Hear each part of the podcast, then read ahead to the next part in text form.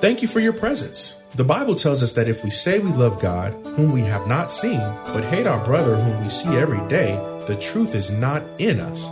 And if the God's truth in its entirety is not in us, we are not genuinely saved.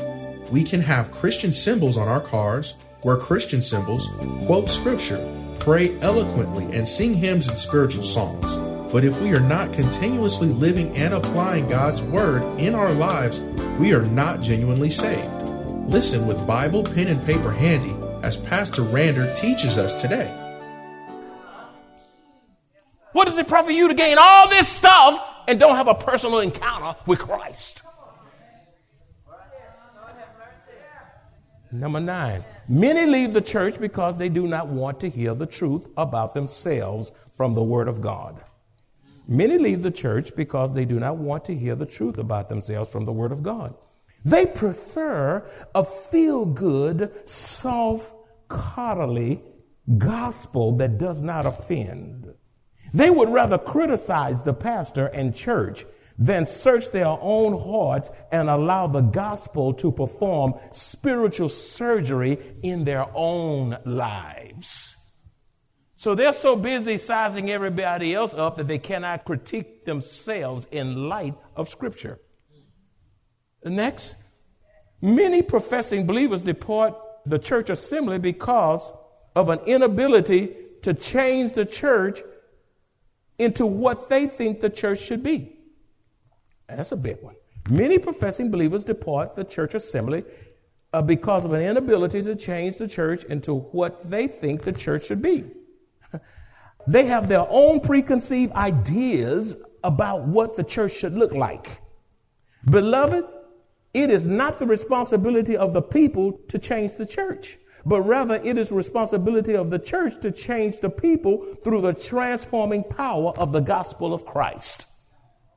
The church will no longer look like the true church of Jesus Christ if she attempts to conform and accommodate herself to the expectations of the congregation.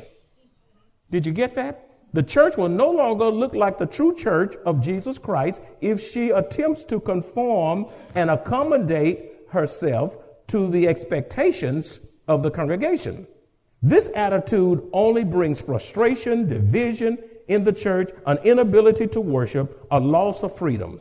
When you enter the house of God, your prayer before the Lord should be, Lord, help me to change. Your prayer should not be, Lord, help me to change this church. That, that shouldn't be your church. I'm here. I've arrived. I see what's wrong, and God has me here to straighten y'all out. That's pride and arrogance, and you need to go where you came from. But rather, your prayer should be, Lord, change me mold me, and shape me into the servant you would have me to be. It is a privilege to be at your house, to worship you, to do spiritual surgery on me, to get me to the next level in Christ. Let's transition. They were not from us, but they were not of us. If they were of us, they would have continued with us, but they left that it would be manifested that they were not of us. What a big passage. There's some more truths here. I'm not through with this yet. Buckle your seatbelts. If necessary, how should believers leave their home, you know, where the family live? I'm not talking about husband leaving a wife and the wife leaving the husband. I'm not talking about that. I'm talking about children leaving the home now. If necessary, how should believers leave their home, the workplace, and the church assembly? Because I've come to the conclusion people don't know how to leave, and they leave in a way that, that breaks the heart of God. Number one, when you leave your home, your family dwelling, the workplace, and the church assembly, you should leave with a thankful heart. Okay? Always leave with a thankful heart. Before leaving the home, workplace, or, the, or your church assembly, express your appreciation for how they have been a blessing to you and your family. And for you children out there, be careful how you leave your parents' home. These parents ought to be saying amen. They fed you for 18 years, 19 years, 20 years, some of you 25, 28, 30. Some of you won't leave home. You won't say bye. Listen, if they've taken care of you and, and, supplied you and loved you and been a good example, not perfect, you need to leave home honorably. Number two, when leaving the home, the workplace, or the church assembly, always leave in such a way that you can come back to your home, come back to the workplace, or come back to your church. Please do not destroy your bridges because you might have to cross over them again. The prodigal son in the Gospel of Luke, chapter 15, verses 20 through 21, he left home prideful and making demands upon his father, but came to himself and returned home a repentant son. Be careful how you leave home, the workplace, or your church. Thirdly, never leave home, workplace, or the church assembly. Never leave any of those entities destructively. Never leave messy. Never leave disgruntled. Never leave the home, workplace, and church angry. Some folk get so upset, they just disappear. They vanish. You find out six months later, they've been gone without giving someone in leadership a notice of their departure. This leaves the congregation wondering what happened to them or why did they leave, resulting in some feeling abandoned and even hurt. Number four, never hope things fail because you are leaving the home, the workplace, or the church. That's satanic. It's evil. Never hope things fail. Wish people well. Bless them. Pray for them. Never hope things fail in the workplace. Well, I'm not there now. It, it takes three people to do my job. They're good for them. They got to pay more. I hope they flunk. Never hope things fail because you are leaving your home, workplace, or the church. This person has a small mind. This person is malicious, vindictive, and outright mean. It's getting quiet in here now. Number five, leave people that you're departing with pleasant memories of you. Leave people with pleasant memories of you. Do not cause people to dread your return. Instead, you should leave in such a way that should you return, those you left are delighted to have you back. Number six, because life consists of arrivals and departures until God calls us to heaven. You say arrivals and departures. What do you mean? That's what I meant. Arrivals and departures. You start college and you graduate from college, hopefully. You, you start in the workplace and then you, re, you retire or you leave to a better job or relocate to another city. You, you leave one church and you, you want to go back home. Um, arrivals and departures.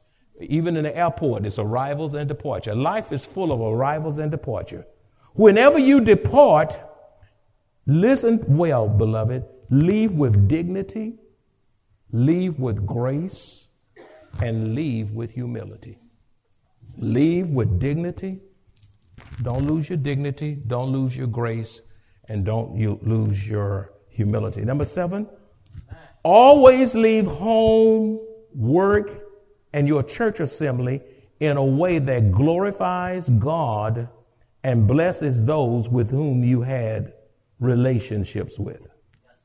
Always leave home, work, or the church assembly in a way that glorifies Christ and blesses those with whom you had relationship. Number eight, Leave in such a way that minimizes hurt and does not impede the work of Christ. This is good for your children, your grandchildren. This is good for relatives and friends. Leave in such a way that minimizes hurt and does not impede the work of Christ. Finally, in this section, leave, listen, I say this one for last, the Lord has given to me. Leave in such a way that God can bless your next destination. You see, if you don't leave right, then wherever you're going is not going to get blessed because you didn't leave the previous place right. Leave in such a way that God can bless your next destination, wherever that is, in the workplace, in the home, and even the church. First John 2 20, I move it on. First John 2.20 says, But you have an anointing from the Holy One, and you know all things. A believer who is anointed and walks in the Holy Spirit is able to discern truth from error. A believer who is anointed by the Holy One is able to discern truth from error and is able to uh, withstand the attacks of Satan because of the indwelling presence of the Holy Spirit. All things, you see all things in verse 20 of 1 John 2:20. All things here means all things necessary for salvation. Christians do not have perfect knowledge, but we do have the ability to discern truth from error. Okay? When you're growing in Christ, you're learning the word, you're full of the spirit, you can discern truth from error. 1 John 2:21, go on down, verse 21. I have not written to you because you do not know the truth, but because you know it and that no lie is of the truth. John was not writing to those who were spiritual novices, but rather he wanted to encourage the church to be on all out alert hold on to and treasure what they know to be true from the Word of God. What are you saying?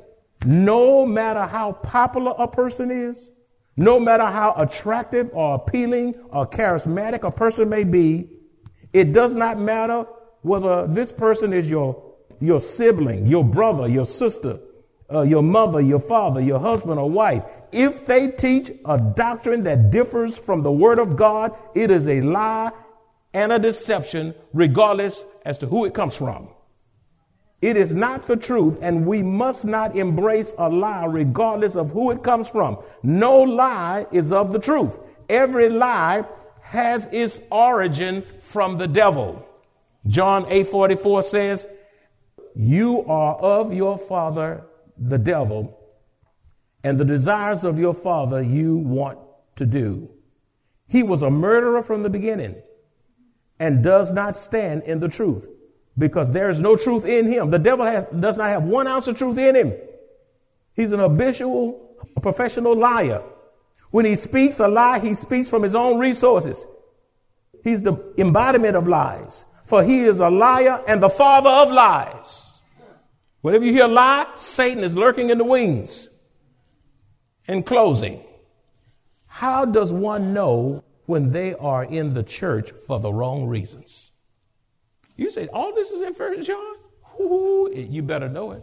How does one know when they're in the church for the wrong reasons? A, when one goes to church for the purpose of gaining social and business contacts and to pursue personal relationships. It's about networking, business contacts. You give a person your business card before you give them an, an evangelistic card to win them to Christ. Look how quiet it is in here. You don't come in here to make a sale. I've been pastoring churches now for 37 years, and I've never sold the church anything for my own personal gain. Only thing I'm concerned about is your soul. I want to see you grow into your God given potential. My wife and I led the church when we had little and when we had much. And, when, and then much became little all over again. We had to work jobs with children. We had to be bivocational.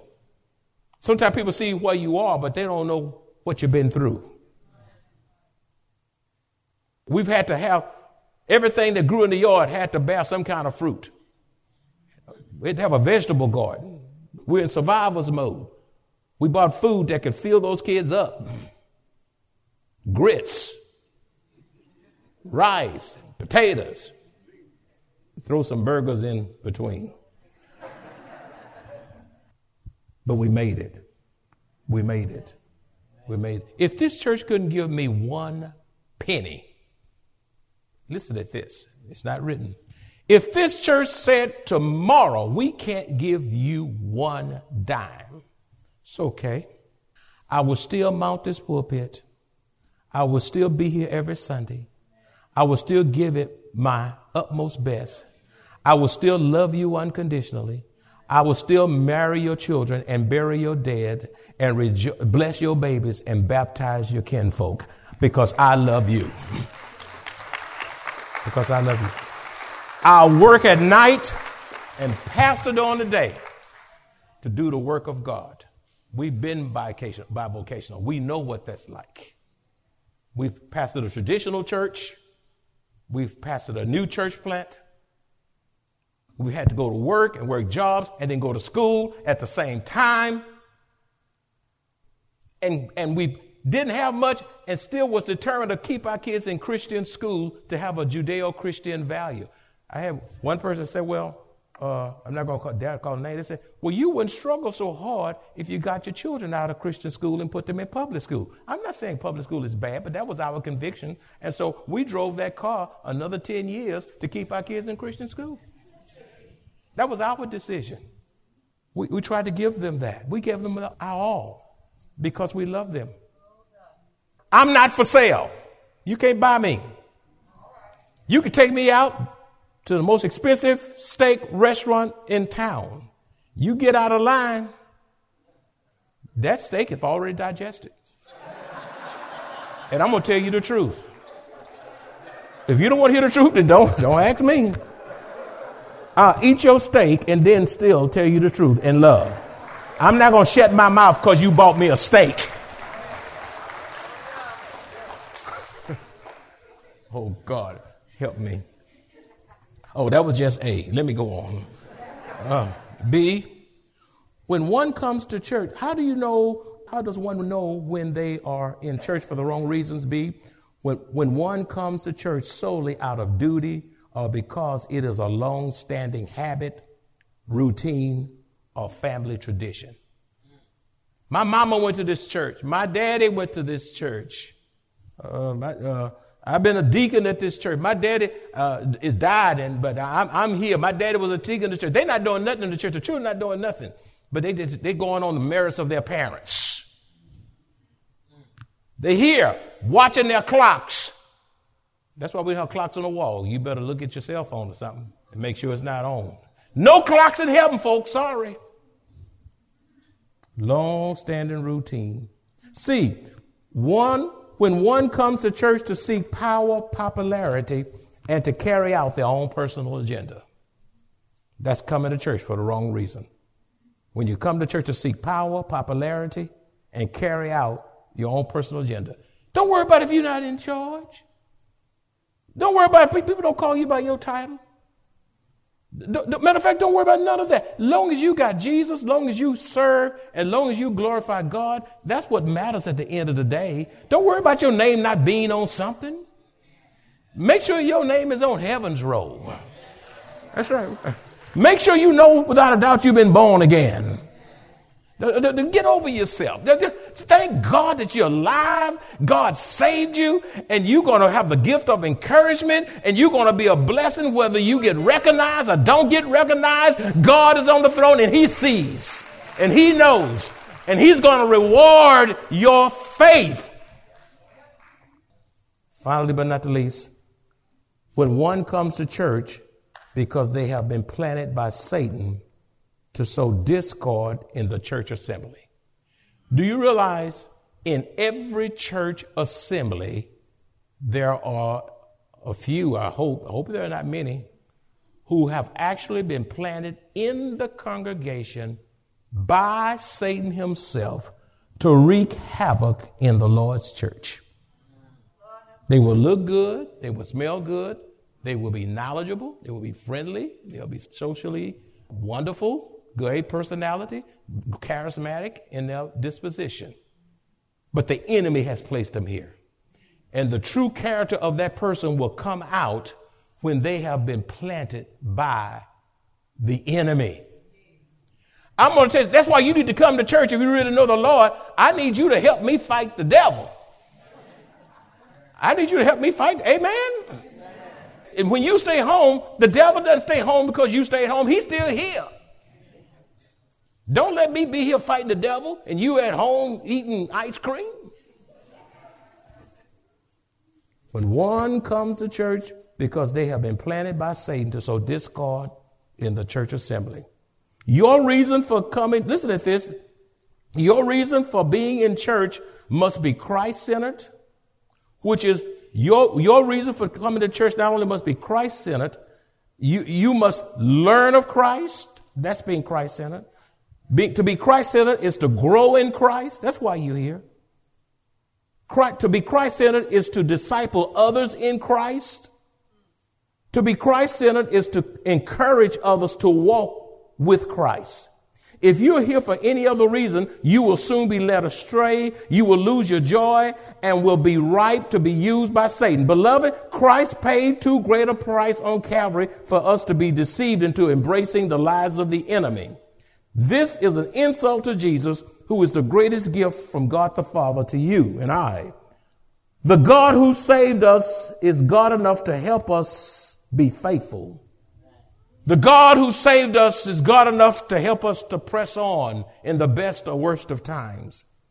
The God who saved us is, is able to help us to endure and to keep on keeping on, to agonize as we keep our eyes fixed on Jesus. People will come, people will go. People, they don't stay in a permanent mode. One day they're your friend, and they can turn against you and be your arch enemy. You keep your eyes on Jesus because, after all, at the end of the day, all of us are sinners. You don't know what the motives of people are. You don't know why they're doing. It. Now, I hope they're all doing it for the right reason. But the point, the truth is, you don't know the heart. Be careful. Keep your eyes on Jesus, and people won't let you down. Huh? Personalities won't let you down. The director of the choir won't let you down. The musician won't let you down. A preacher won't let you down. A deacon won't let you down. A coordinator won't let you down. Somebody you think highly of won't let you down. Some folk, when you know they they they fall into sin and they leave the church, and all of a sudden you all messed up, tore up, and you can't function. You become dysfunctional. And Satan won't, and then now you out the church because that person's out the church. Well, why did you have your eyes on them anyway? And why are you leaving because they left?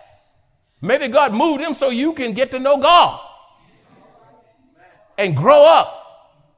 The goal of your being here is Christ likeness. And all God's children said, Amen. Amen. Let's pray. And Father, I gave it my best. First John is some kind of book it convicts. All of us got convicted. We've all sinned and come short of the glory of God.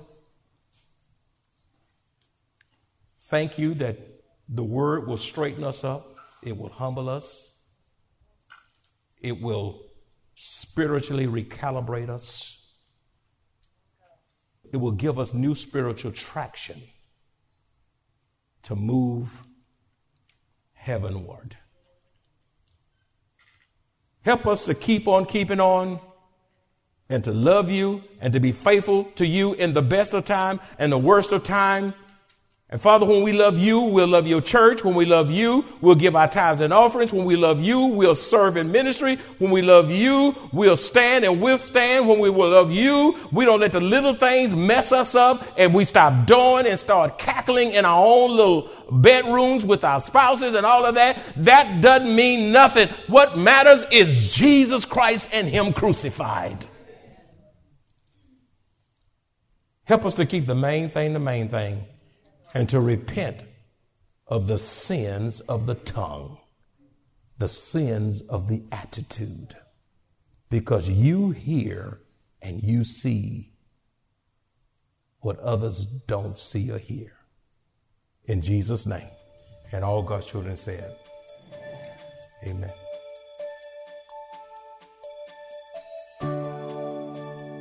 The Bible tells us that there is no assurance of salvation apart from obedience to God's word, for his word alone gives us that assurance.